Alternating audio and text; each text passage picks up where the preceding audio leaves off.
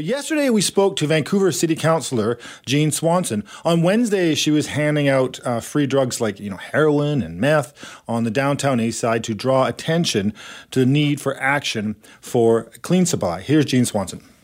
You know, I mm-hmm. one guy there, Hugh Lampkin, he saved a hundred lives.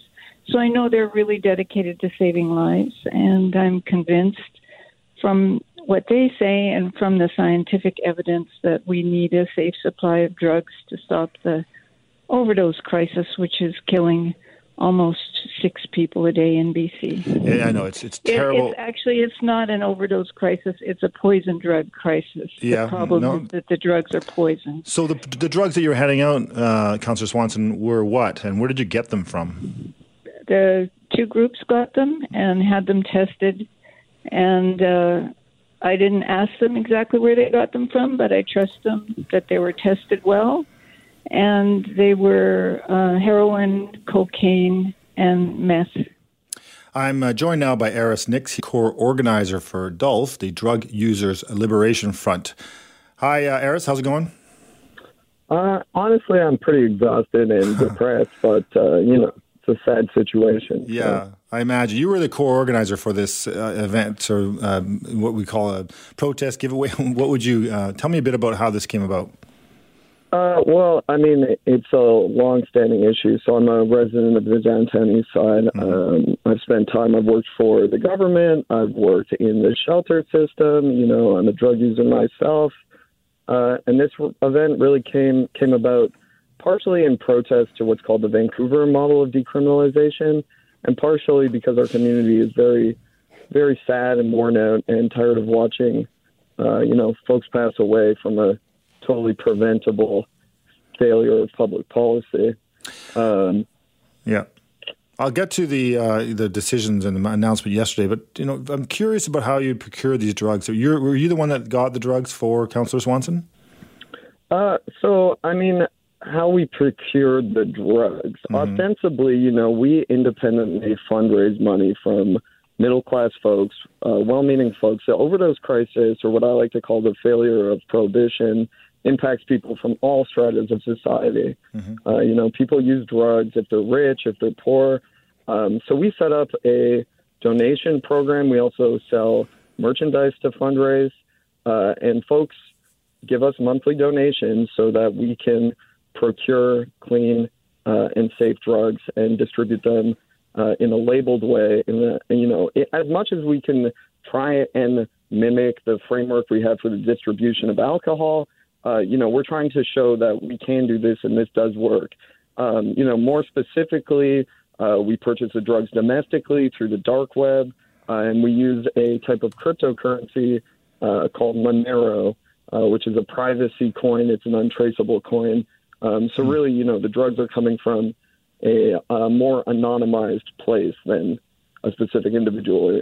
Right. So you're not walking down to an alley buying drugs from somebody. You're, there's a process. But how do you make sure they're clean? How do you make sure that you know that's the big issue is you know so, clean so, supply. Yeah, ab- absolutely. So in mm-hmm. Vancouver, we have what's called FTIR spectrometry. Mm-hmm. Uh, ostensibly, if you take a sample of drugs, uh, it's a machine that uses uh, light reflection to compare your sample of drugs to a library of samples and uh, will you know tell you what is in the sample ostensibly with some margin of error. Mm-hmm. We also use um, benzodiazepine and fentanyl dipstick testing, uh, which gives you a positive or negative result.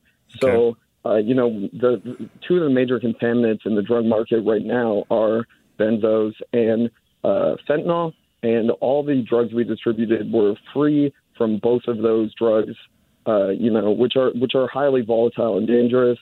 Um, and especially if you don't know that you're going to be using them, they could potentially be fatal or cause you know very very severe reaction. So right, and that's my next question: How do you, you know, even clean drugs kill? So how do you make sure that they, that these this handout that Councillor Swanson from Vancouver was part of? How do we make sure that people who don't take them away or that they were given out by the groups that she gave them to don't end up killing somebody? And, and what happens if they do for so, you?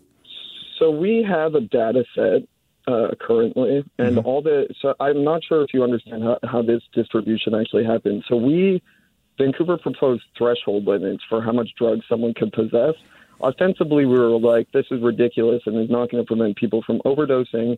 So we gave each drug user group or four drug user groups in Vancouver just over the threshold limits of drugs. So with three and a half grams of each of these hard drugs. Okay. Those groups then went and to their membership, people who are over the age of 18, people who are already using drugs, they went and distributed those drugs and then followed up with them. And ostensibly, all our data is like no one has overdosed. You know, everyone is safe. Uh, I think uh, the thing you have to understand is fentanyl is you know a hundred times stronger mm-hmm. than heroin. So if someone is a daily fentanyl user and they're using heroin, realistically, the, the chances that they're going to fatally overdose on those drugs, if they know exactly what they're getting, are quite low. And I think, you know, it's difficult for people to wrap their minds around this, but alcohol, if you look at the science, if you look at the data, it is, uh, you know, frequently called the most dangerous drug, mm-hmm. both socially and personally, but it is still, you know, regulated and uh, provided in a system of regulation to prevent contamination and to prevent organized crime. Mm-hmm. With the prohibition of alcohol, you had the contamination of alcohol with methanol, and you had organized crime. We, we, we are not criminals. We are not, you know, trying to make a profit. What we are trying to say is the regulatory structure around drugs has failed. We need to start thinking about alternatives that begin with community, begin with community consultation, and use those models to keep our community safe. You know, I don't want people to have chaotic patterns of substance use as much as anyone else. And I think, you know, people want to say we don't support recovery or we don't do this or whatever. We support the full continuum of care. Mm-hmm. But I think if someone is using drugs with an unpredictable content that could kill them at any time, you're not going to be able to recover that person. You know, you can't get someone through recovery if they're going to die.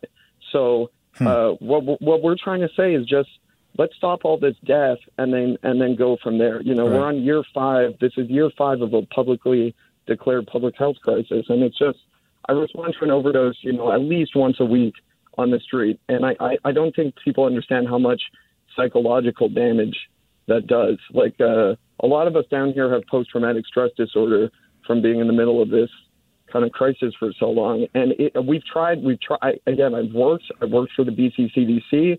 I tried to do this illicit route where we weren't doing anything illegal through advocacy, through doing that. And every single time we've been stonewalled mm-hmm. from having uh, pathways open up to us sure. that actually keep us safe. The, and you make a good point about the alcohol because we have so much uh, science about alcohol and how it's used and, and the impacts it has. So it's an interesting uh, analogy. What are your thoughts on the announcement yesterday? And, and, and are you, does that give you optimism or was it not far enough? Or what are your thoughts on that? So, so here's the thing about the, I like to call it, I can't believe it's not safe supply, uh, this program the government's putting right. on. So I'm actually on on the government substitution program uh, for stimulants. So I get, you know, 15 milligrams of Dexedrine twice daily. Here's mm-hmm. the thing I still use illegal drugs. I'm like, the, the drug, if I want to do cocaine, I can't go to my doctor and get prescribed cocaine. If I was someone that wanted to smoke uh, you know, crystal meth. I can't go to my doctor and get prescribed smokable crystal meth.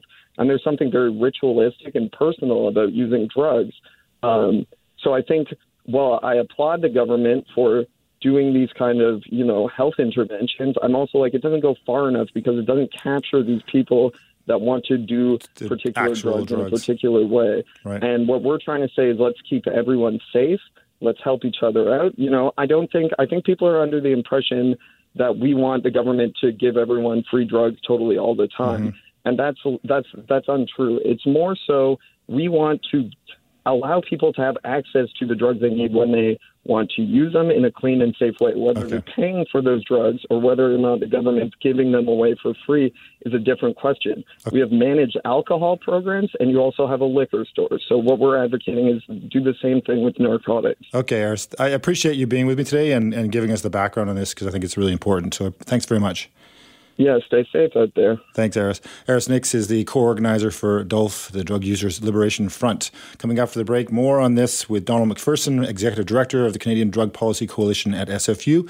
I'm George Affleck in for Jill Bennett. Back after the break. George Affleck for Jill Bennett. And BC will be the first province in Canada, per, in Canada to permanently provide access to a safe drug supply in an effort to reduce staggering number of uh, overdose deaths. Since uh, the public health emergency was declared in 2016, over 7,000 British Columbians have died from toxic drugs. Here's uh, Sheila Malcolmson, the Minister of Mental Health and Addiction, speaking on the new changes on CKNW earlier this morning. So, this is going to mean right away access to more powerful drugs in effect you know, just because the the mix has changed so much people are um, craving their physical addiction is requiring different things fentanyl patches is a is a breakthrough that um, that we are now in a position to prescribe um, and are actually starting to do that already just in very recent times. The other big change is moving this out of the responsibility of single prescribers, you know, say a family doctor or nurse practitioner who has been kind of specializing in this area. We're now asking every health authority to take this up into their programs like any other form of healthcare delivery. And that is going to expand access to people in rural and remote areas and also give the prescribing doctors or nurse practitioner that team based support Joining me to discuss this is Donald MacPherson, Executive Director of the Canadian Drug Policy Coalition, part of SFU's Faculty of Health Sciences. Hi, uh, Donald. Uh, good afternoon, George. How groundbreaking is this step from the government?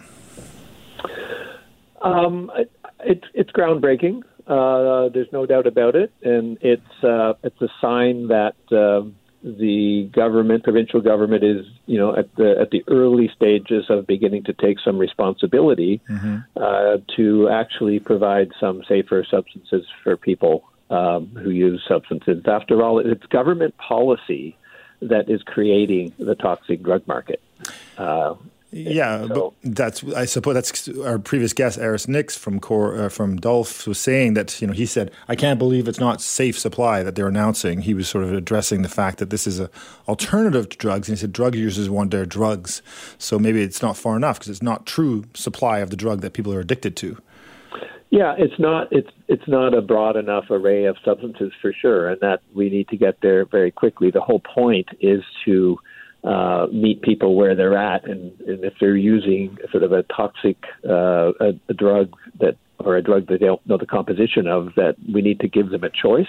Mm-hmm. And uh, the the priority here, it's, this is a harm reduction uh, intervention. The priority is here that they they not have a need to access the illegal drug market.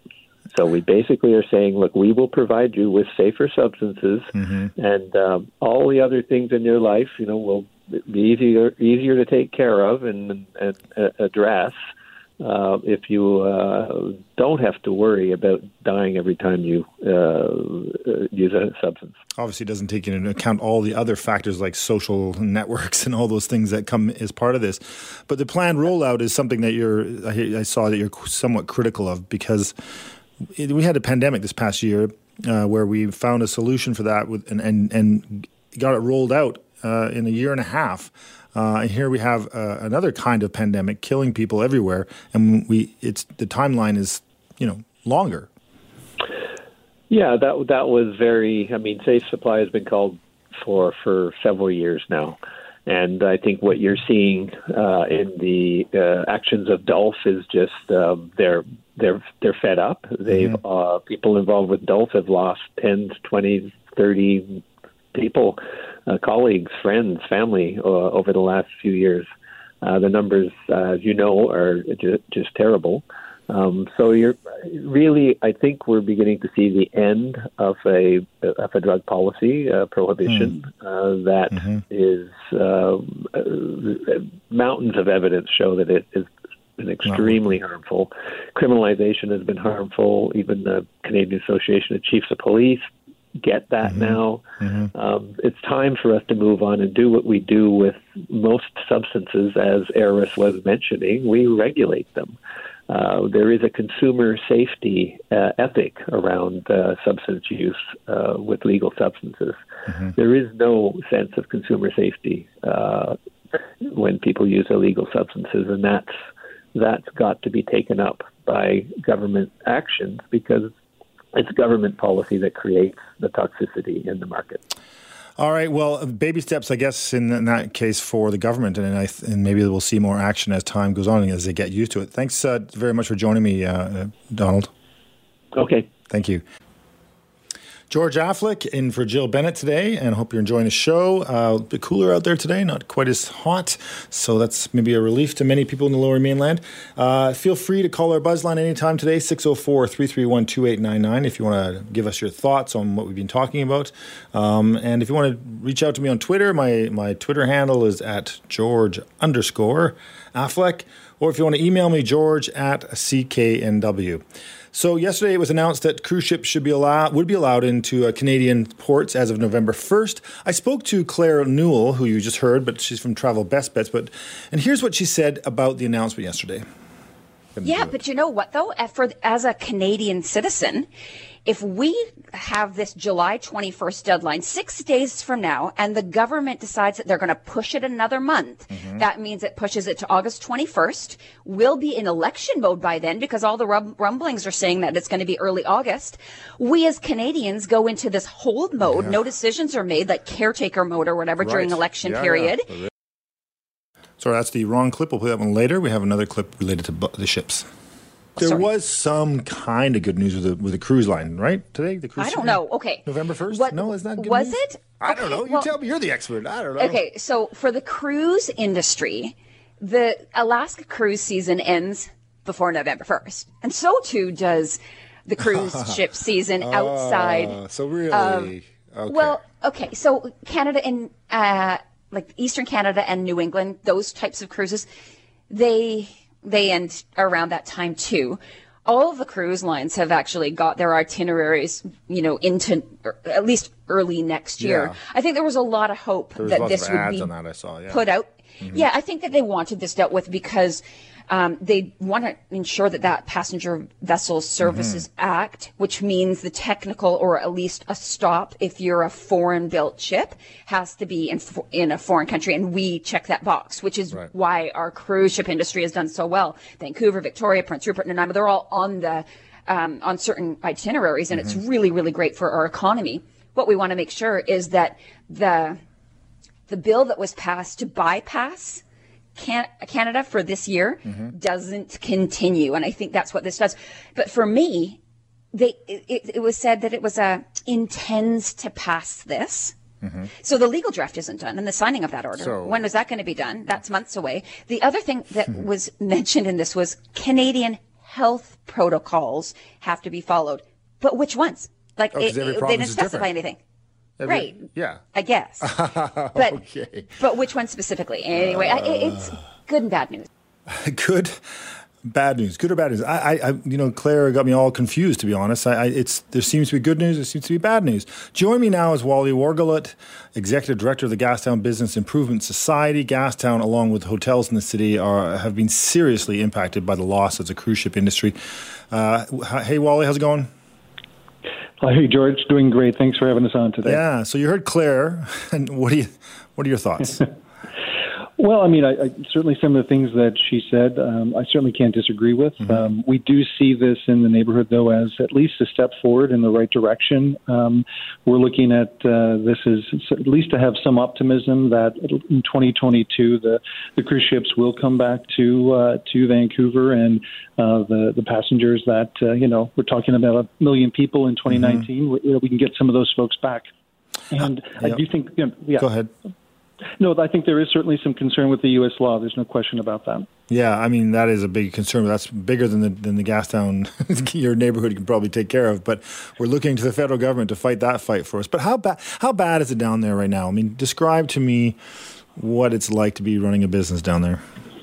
It's been a, certainly there's been a, a struggle. Um, you know, over the the, the pandemic, uh, some of our businesses, um, you know, experiencing you know revenues down up to ninety percent. Now that's the bad news. The good news is, over the course even the last uh, couple weeks, we've really seen an influx of um, both provincial and Canadian travelers in the neighborhood. The vibrancy that uh, I think folks know Gastown for is is certainly coming back. Uh, mm-hmm. Uh, we have our uh, over 30 patios in, in Gastown, over 500 patio seats. We're seeing those filled up. So while we would love to have that tourism sector back in full full steam, um, we have some amazing locals who continue to support this neighborhood and, and the Canadian tourists who are supporting us. And, and so, yeah, we're, we're, we're starting to see some, some real positive foot traffic in the neighborhood. How, how, what are some of the stories that in the past year we talk a lot about you know businesses uh, you know big and small and the ones that sort of inspired you you go wow I can't believe they pulled that off Well, I think there's there's a lot of that. Just I mean, if you look at the the restaurant sector in its, uh, itself, um, you know, we've uh, fortunate enough to uh, we've lost a few restaurants, but those spaces have been re uh, retaken by new spots. Um, some of those, uh, you know, we had the Irish Heather leave the neighborhood, but uh, mm-hmm. Smiths moved back into their space. Um, you know, we've had some of those stories. We had some folks that closed. We had uh, Six Acres that, that had shut down for a little while. Uh, that's reopened. Uh, we have the Lamplighter and Clough Club that are going to be reopening here next month. So, mm. to me, I think it's just the resiliency. I think that's the part that is fantastic. And uh, I think the other story is just the the local support in in keeping um, the lights on in, in Gastown during the pandemic. Uh, we've lost some businesses, but we gained some, and uh, I think we are going to get through this. I think that's the that's the real message. That's the, well, that's good. I was going to ask you that about the impact and how they can survive another year until, you know, basically things don't heat up until what the cruise industry May May, June? Generally around there, yeah. Uh, but you know, I think the other good news is if we do see the the uh, borders opening as was announced today too, the the land borders. Mm-hmm um, you know, we can start to see some of that tourism um, start to hit here. I know we we had some concierge tours yesterday, and we were talking to some of those folks at the hotels, and you know, they're starting to see their capacity increase. Um, and then we're doing everything we can to make this neighborhood a place to stop. We've got uh, on Thursday nights we have live live music throughout the neighborhood, um, and we're doing all day happy hours on Thursday. So I think a combination of just the local and some of that tourism traffic that's coming back even though we don't see those cruise ships, if we can get some some of that just normal tourism uh, back from the states, I, I think we'll we'll see some real positive numbers come through here the patio culture obviously helps, but also rebuilding uh, Water Street would be a priority. I know you've talked about in this past. Was there any movement on what might be happening? I know, even as a former city councilor, that it was in the budget. It was there for several, three or four capital budgets, had the money set aside to redo uh, Water Street, and yet there it is, still the same as it was when I was a kid in you know 19, early 1970s. Yes, well, um, I think there is some disappointment there that I share with you, George. Um, um, I'm, I'm new in the role here as mm-hmm. the executive director, but I was a board member for many years. And you're right, we've been talking with the city about that for over over a decade. And I think that the unfortunate part is the pandemic is going to delay some of that. The good news, though, is um, we've done our own urban design study uh, called uh, and, and a program we're calling Gastown Tomorrow, and all of that was meant to help the city in identifying what does the community want to see for Gastown in the future, and we're working on that plan. In fact, uh, we have some really interesting things happening here uh, from a community feedback perspective.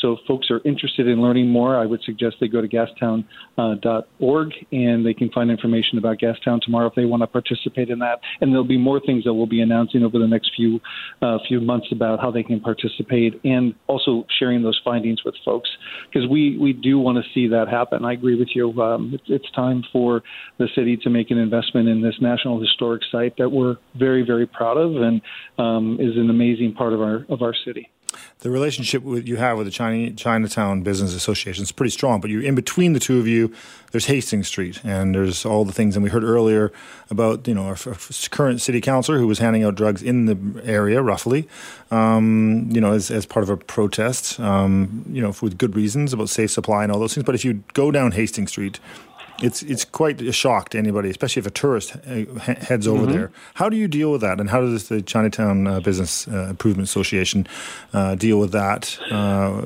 that anomaly in the middle of you, both of you?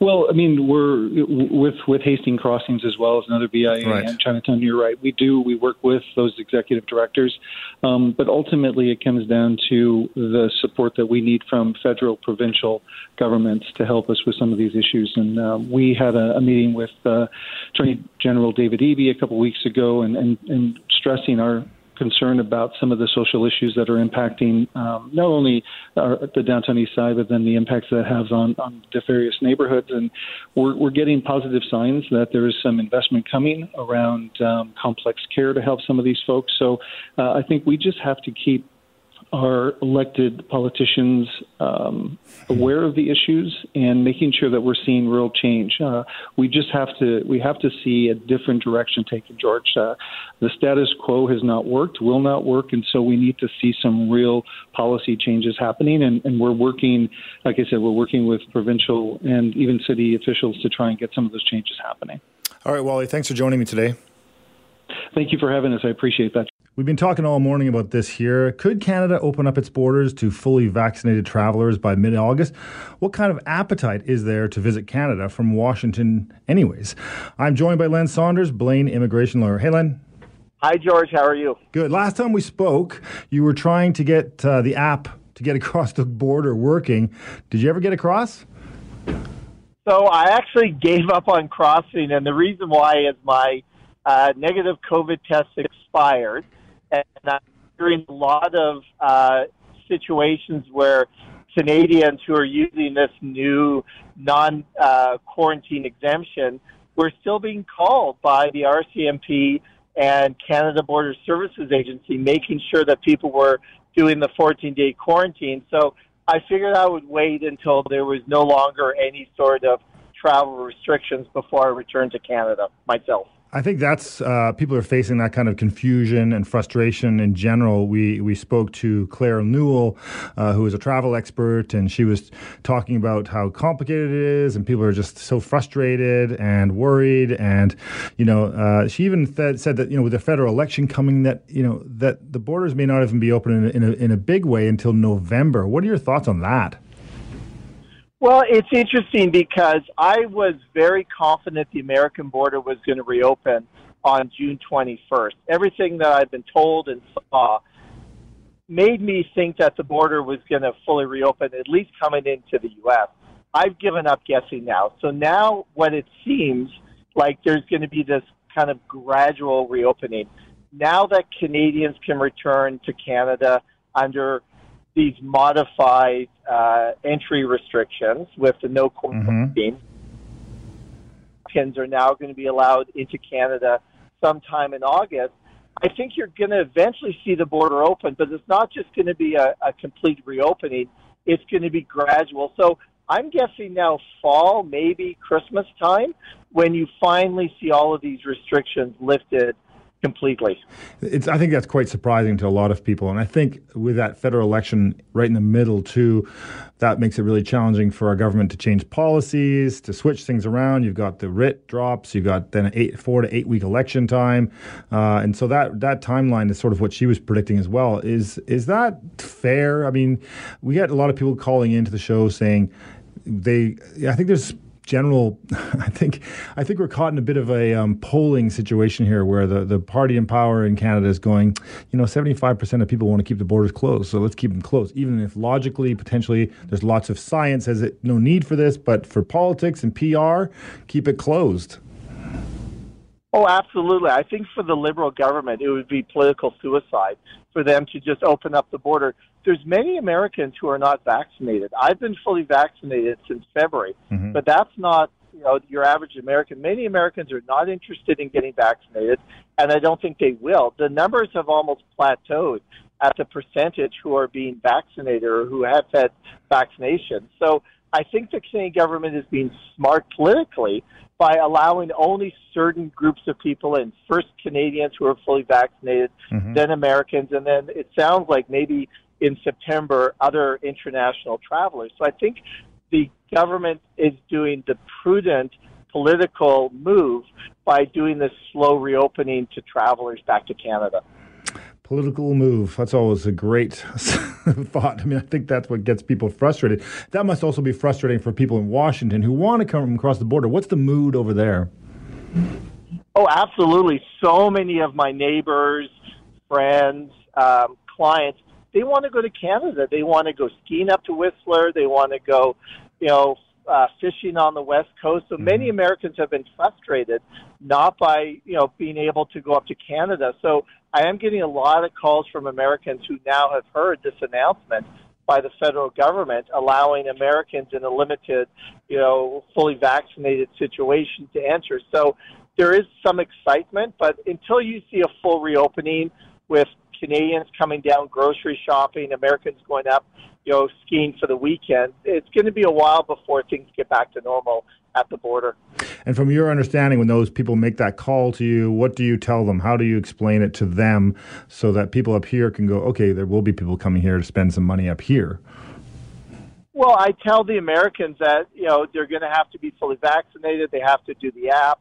They still may be deemed inadmissible, obviously, if they have other issues like criminal history.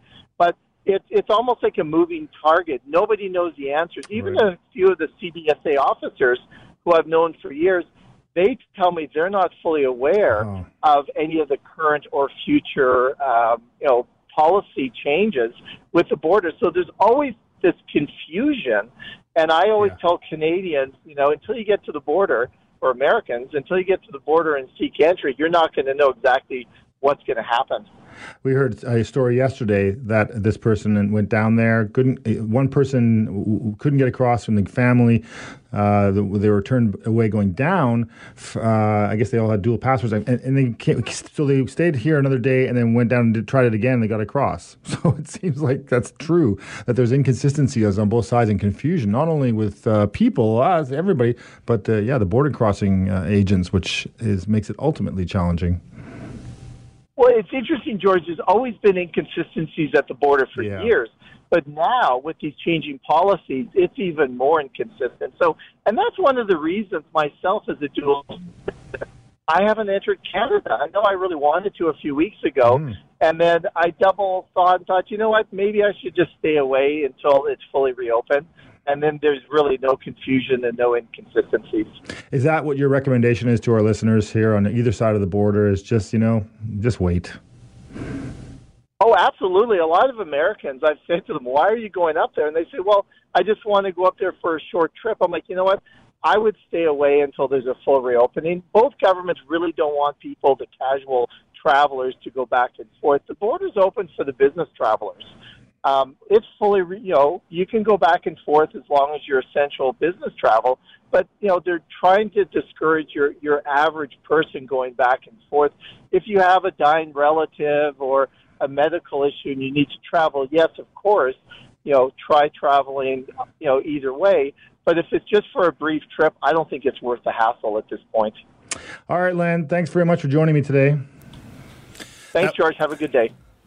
George Affleck in for uh, Jill Bennett uh, today, and she'll be back on Monday. Before the break, we heard from a Blaine immigration lawyer uh, about, uh, he basically said, stay at home. He said, don't bother going across the border uh, because of the, you know, there's sort of confusion and all these things about, you know, what we should do and the rules and regulations and when it's going to happen. And, anyways, joining me now is someone who has been very vocal about opening the borders. Brian Calder is president of the Point Roberts Chamber of Commerce. Hi, Brian. Hey, George. Uh, Len Saunders, Saunders summed it up perfectly. It's a bureaucratic and political nightmare. 17 months and counting. Uh, yeah, and I think that, and his advice, as I said, was just just stay home. It's just no point. There's just too confusion. You go to the border, you don't know what's going to happen. Even the border crossing guys are confused. You go to one guy, he'll say one thing, to another person, she'll say another. It's like uh, that that kind of inconsistency is troubling, isn't it? Well, I don't envy them trying to interpret the rules that come out of the bureaucracy of uh, Health Can. I call them Health Can't. Um, and trying to figure out that form, do you have to fill up in advance 14 different items to do, put in your COVID testing, drag and drop it into the. I mean, it's just bedlam absolute. It's just so frustrating. People give up, and yeah. everything else they've been beaten up for for the last 17 months, even though they're full of full protocol vaccinations. As Len says, he was vaccinated in February. I was double vaccinated by 15th of March. I'm no threat to anybody.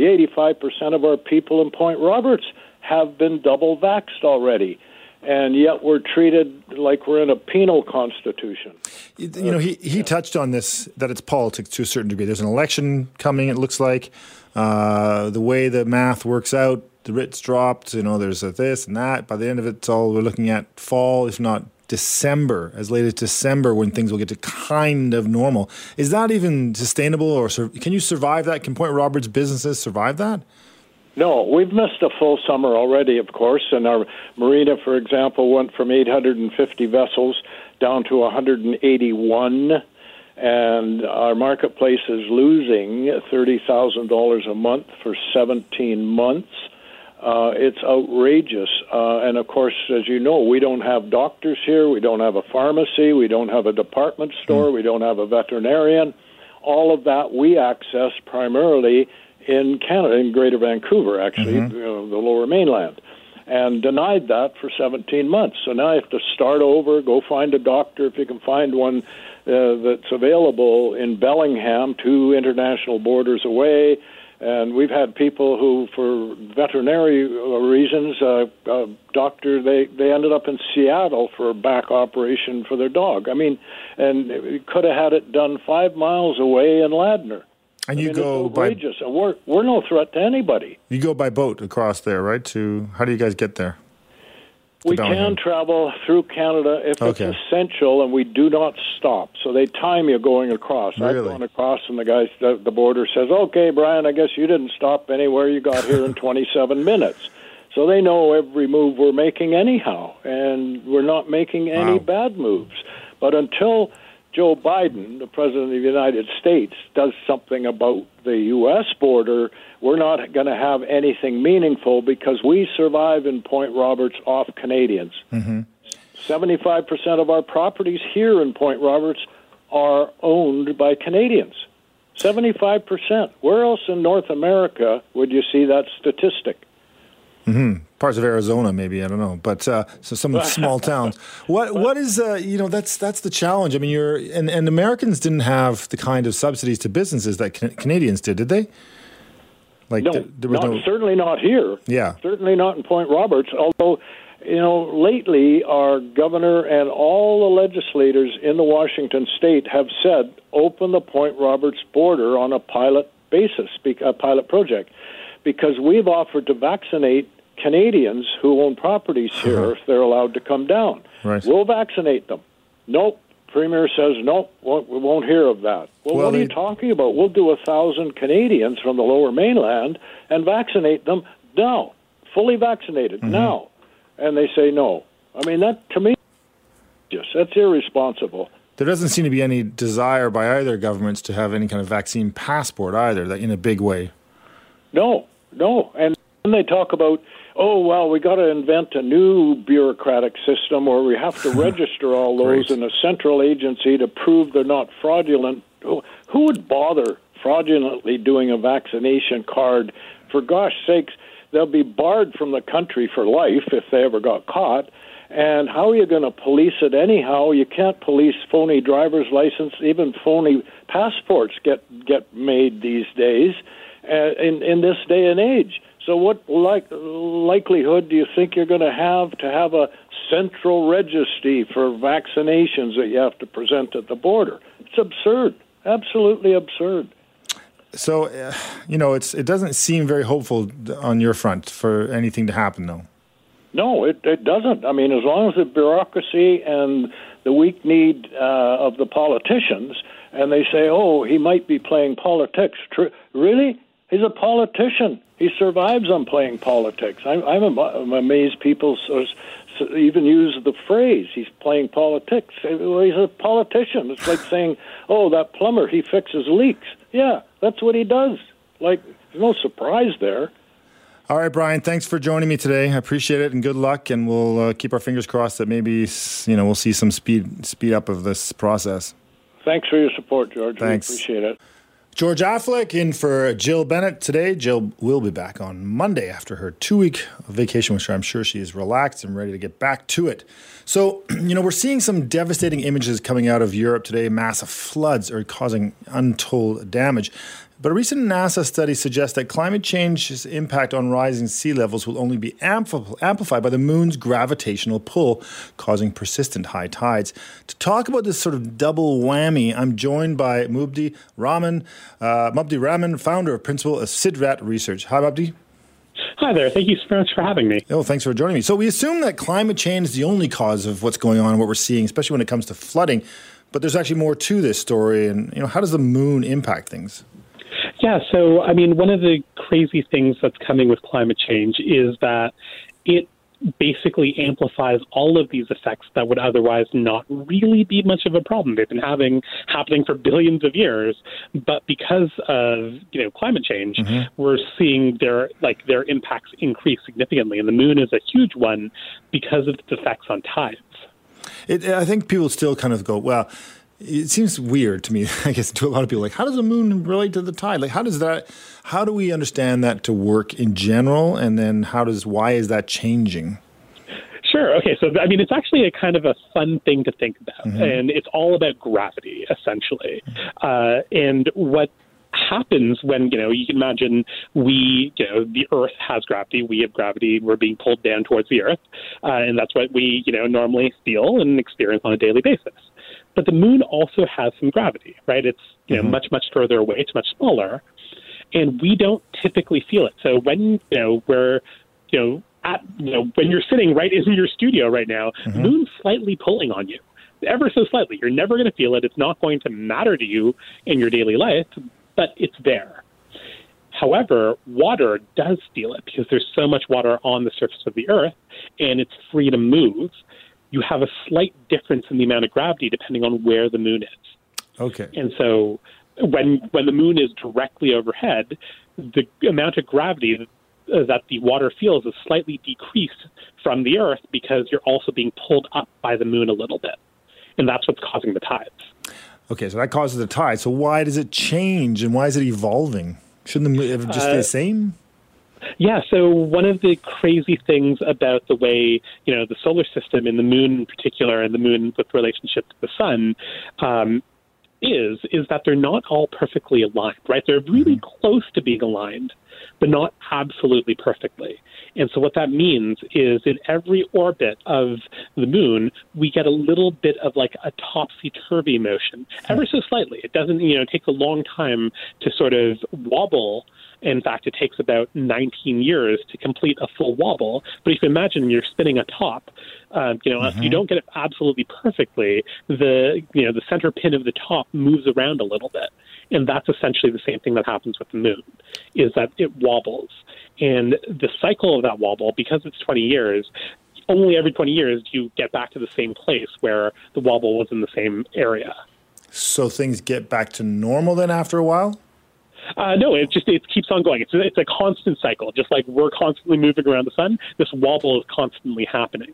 But what it does change, however, mm-hmm. is that you where the wobble happens to align with the sun. And this is where it gets a little more complex to think about. But again, it comes back down to gravity. Mm-hmm. The sun also has some gravity, right? The sun is pulling on the earth, and that's what keeps us rotating around it.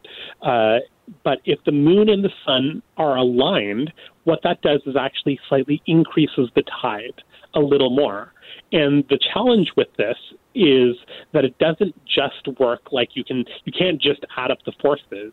You need to actually it's much more complicated than that and it can produce much more catastrophic impacts right? And in, in science, we often talk about it as being nonlinear. And all that means is that things don't just add up like you would think they would normally do. They seem to you know, catastrophically add up.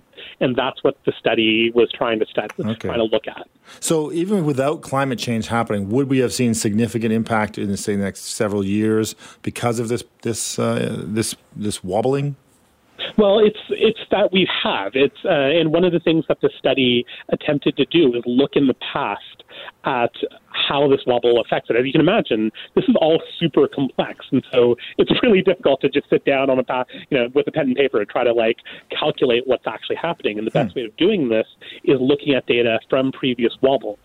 Uh, and what was what was occurring and what the scientists who were working on the study had found is that on those days where the you know the moon and the sun were aligned very very well you get a higher probability of having tide events you know high water tide events mm-hmm. um, where you know tide could break through uh, you know a lot you know the normal level at that location and so that would happen normally but because of global climate change and the seawater rising, the amount, uh, the number of times that this is happening has increased over the past, you know, 20 and 40 years. Mm-hmm. And so that's the big thing that they've been seeing.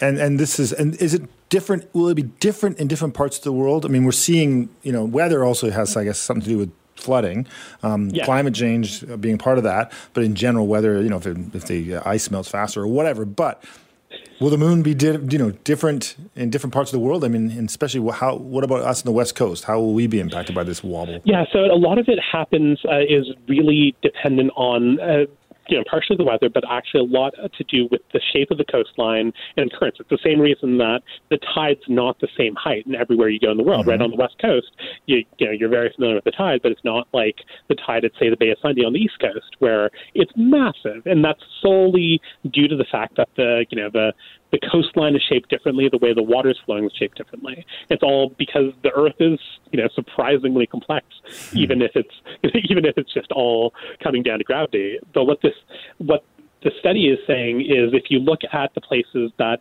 do have a higher chance of flooding mm-hmm. in general, they are, as we continue to go and as we have more of these wobble events that, uh, you know, seem to line up at certain locations, mm-hmm. any place that's already you know, susceptible to these high water events and these high tide events um, is going to be only more susceptible coming in the future. Because even like a, an inch centimeters difference can make a huge difference.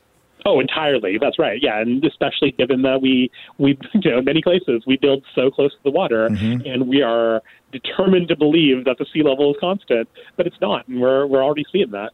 And and so, do you think uh, what what do you predict then for the West Coast here? I mean, we have had some really high tides where you know, a couple years ago, where you know, for example, at Kits, where it went right into the pool there. Uh, you know, covered that entire park. Some weird anomalies. Is that going to become more and more, not only because of climate warm, warm you know, climate change, but also uh, the moon's uh, wobble effect? Yeah, I mean, I think it's going to be, it's sort of a, a, combination of the two that's going to cause more things like this happening, unfortunately. I think one of the benefits of much of, especially, you know, lower British Columbia is you have the benefit of Vancouver Island, which really does help mitigate a lot of the bigger tide effects, right? If you go down to, for instance, California, mm-hmm. where they don't have, uh, you know, massive land body, you can, you're, you're directly connected to the Pacific any sort of tidal change massively changes, you know, affects the water level. But you will see it in places that, you know, especially tidal bores, in places that are highly susceptible mm. to flooding. You're going to see a lot more of this, unfortunately. Fascinating stuff. Thanks for joining me today. I really appreciate it. Thank you so much for having me. George Affleck in for Jill Bennett into our last hour of the show and the last uh, hour for the week of our show. And Jill will be back on Monday after the weekend. Uh, as parts of the country move forward in their reopening plans, back to office plans are being announced, but experts are, you know, predicting a post-pandemic resignation boom as staff are refusing to return back to pre-pandemic work models whether it's because of the burnout, uh, the need to reskill, or a desire to, uh, for permanent remote work options, 57% of Canadians say they would reskill into a new career if given the opportunity.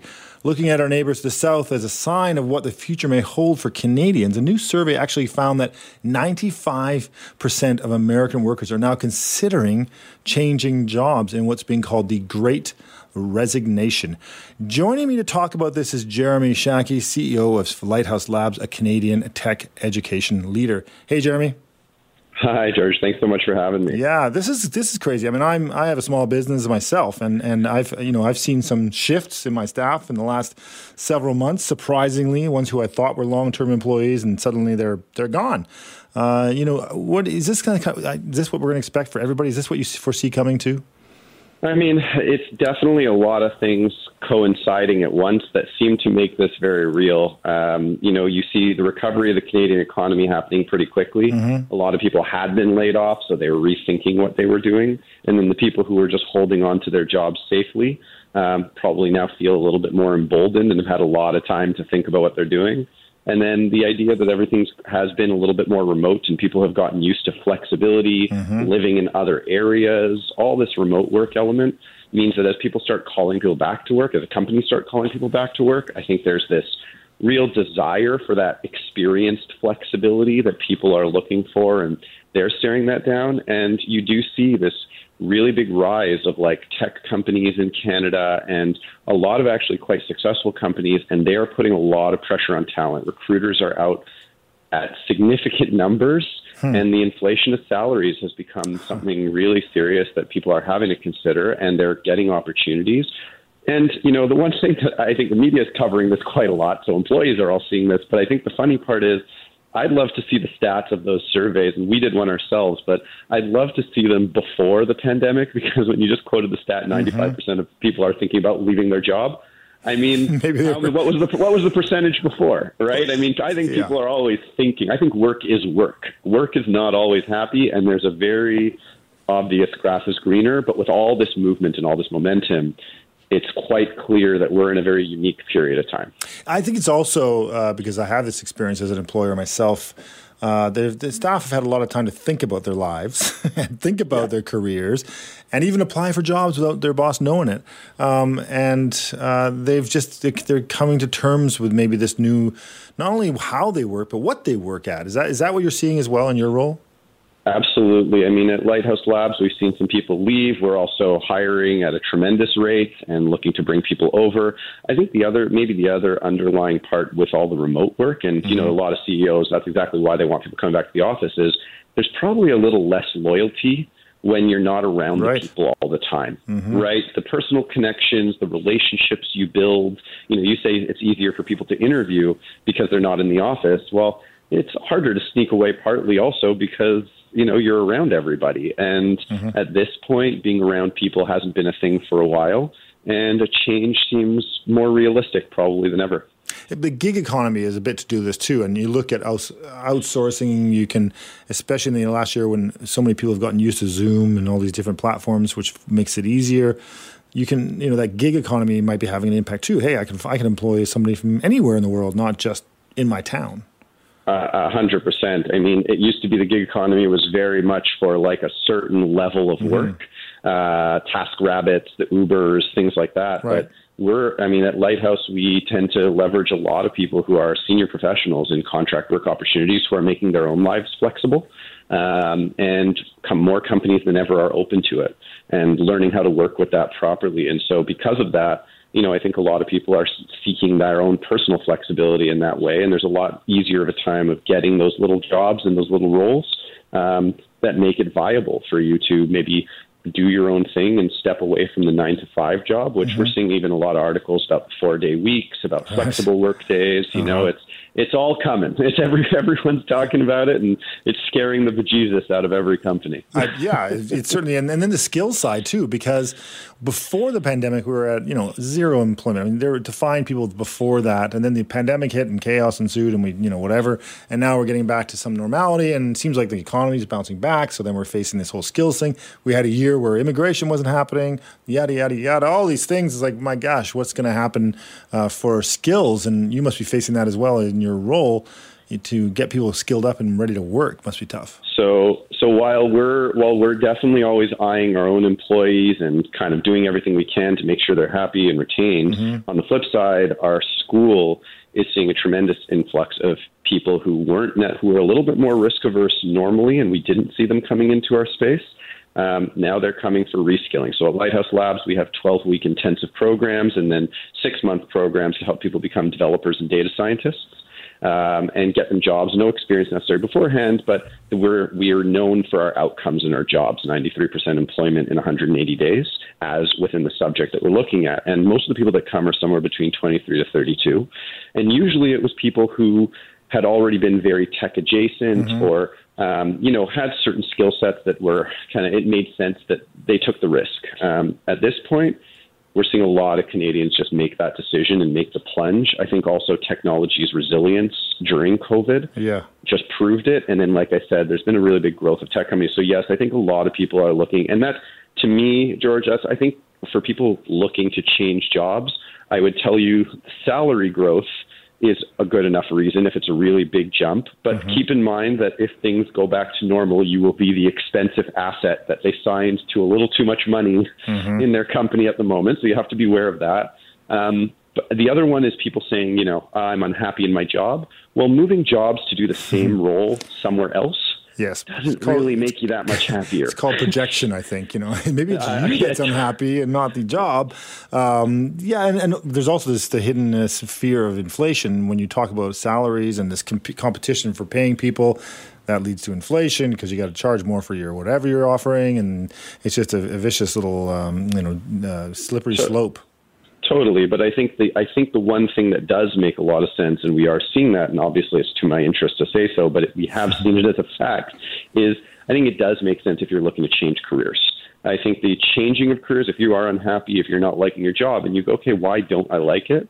I think the only thing we've been missing in the past is this infrastructure to help people change quickly, as opposed to needing to go to two to four year programs in order to kind of go into a different career set but still leverage your experience. Mm-hmm. And schools like Lighthouse, and there's a bunch of different schools doing a bunch of different things like this they've really started they've they've had this has been the year of our schools because there's a lot of people who want to do things in three months yeah. and move careers and change and we're seeing a lot of that right and, now and you're seeing those in some of the traditional schools as well are embracing that idea as well so to find programs that yeah six to 12 weeks where you can learn this or that uh, even my son, who there was a course he did uh, at uh, Vancouver College, you know, it's a 12 week course in uh, making music and the music industry and how to survive in the music industry and how to write music and all this stuff. And it was just like A, B, C, D, E, this is how you do it. And here's, get out there and do it. And you know so even in that industry you're seeing you know these courses that are available to get you skilled up and out there doing your thing that you're passionate about which seems to be what a lot of people want to do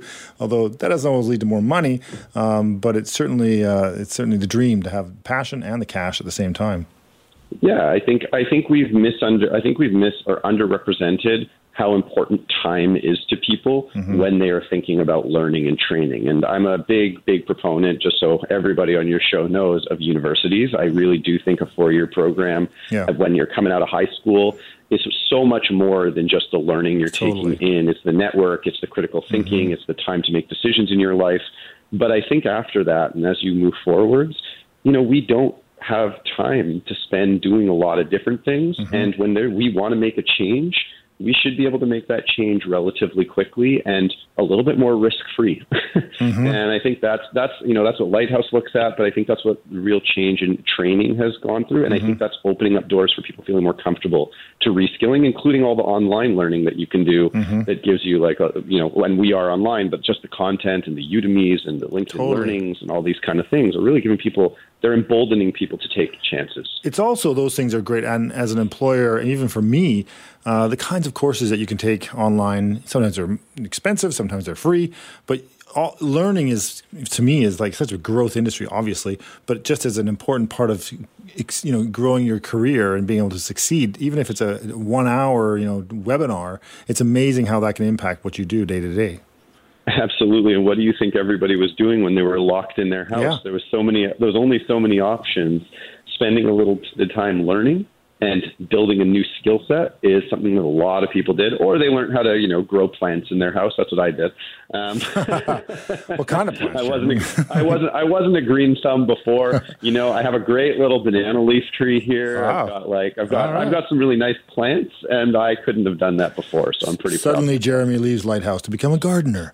That's right. Succulents. Succulents are not all I can do now. George Affleck in for Jill Bennett uh, into the last hour of the show. Jill will be back on Monday. So we're taking your calls now 604 280 9898, 604 280 9898, and asking you about have you fully embraced working from home? And what, what if, you, if you find a new job? Do you, do you want to work do full time? How do you, how's the, the whole pandemic changed the way you think about how you work? you know, let's hear from you. And Jeremy Shaki, who's uh, going to continue, continue to join me here from Lighthouse Labs. We've got Rick from Port Moody. Rick. Hey, thanks for taking my call. Sure. You know what? I, I really think it, we're not going to see the full how this is fully going to play out for a number of years down the road. Initially, you're going to clearly get thousands of people that are going to say, "I enjoyed working from home." I mean, and why wouldn't you? You know, you're you're in your you know in your pajamas or or you're you know you have the freedom to walk the dog and do mm-hmm. whatever you can. Um, and they're going to say that's what I'm doing. If you don't like it, lump it. And, and companies will just have to kind of adjust to that initially. But but eventually, what's going to happen is is people will want to go back into the office because the the companies will mm-hmm. say, you know, we're just not getting quite the productivity here out of these people. Let's fill these spots again, and you're going to end up with people that are either hardliners they're going to have to start making essential oils or candles at home, uh, or they're going to have to, or realize that all of a sudden now, if they are contractors and they're working at home, all of the perks and benefits that they used to have, Yeah. um, Medicare, um, your dental, that's all out of your pocket.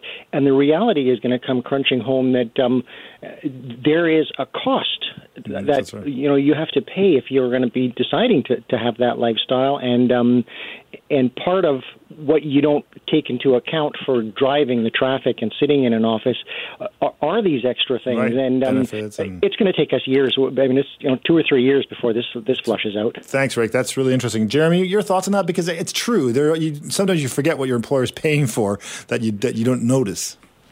Totally. Uh, I mean, listen, Rick. Rick brings up. I think the most important point there is we don't know how this plays out for the next two to three years, and I think not enough people are talking about the potential future implications. Yeah. Uh, the one thing I would disagree with Rick is on when it comes to productivity. I'd say that I'd say there was a big myth around remote productivity being really bad, um, and people working at home being slower, not doing as much.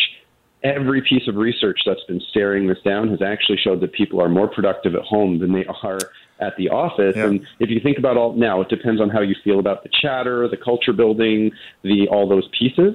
Um, but between taking car rides back in and out with traffic, and then all the stuff you do on the side within workplace, the truth is, is people are being more productive now. To the point of what employers pay for, I think the goal, the idea of contract workers not getting benefits, and I think this is stuff that people are trying to solve, whether they can or can't. And to Rick's point, whether people are discounted on that in the future, um, that has that can have some really big implications. And I do agree that we'll have to see how that plays out. Yeah, and, and technology gives you the ability to track time and follow every p- move a person makes at home. So productivity you can control through some of the technology. Got Kathy from Burnaby. Go ahead, Kathy. Hi, how are you today? Good. What's up? So what do you think? Well, um, I'm, I find the show very interesting, and I've heard other things, you know, through the news and everything. My question is to you: is um, you know, you talk about everybody talks about schooling and online schooling and getting into the classroom. You know, the one question I have and my biggest concern is is our food industry. Never mind just BC. I'm talking about right across Canada. Um, the people do not want to work in the food industry. Oh, I They see. You know, they'd Service rather workers. sit in front of a Yeah, computer and play and do whatever. You know, we need. I mean, unfortunately, we need to be teaching our children from the start of education to where does our food come from. You know, Yeah. all people understand is they go to the grocery store, they buy it. They don't understand all the hard work that goes into Yeah. manufacturing that everybody buys. And you know, I think it's time for people who do the teaching, like yourself with your schooling and that. Maybe it's time to start reaching out for that kind Yeah. of thing and start teaching people and trying to get them back into the food industry. All right, Kathy, that's a really good point. Uh, Jeremy, Jeremy, real quick, you know, any five seconds response to that? I mean, dealing with other jobs that you just can't do at home. Uh, I, I think that's going to be a huge problem for a lot of companies that want to do things in person and have those kind of constraints. That I agree with Kathy. All right, thanks, Jeremy, for joining me, and thanks, uh, Kathy, for your call.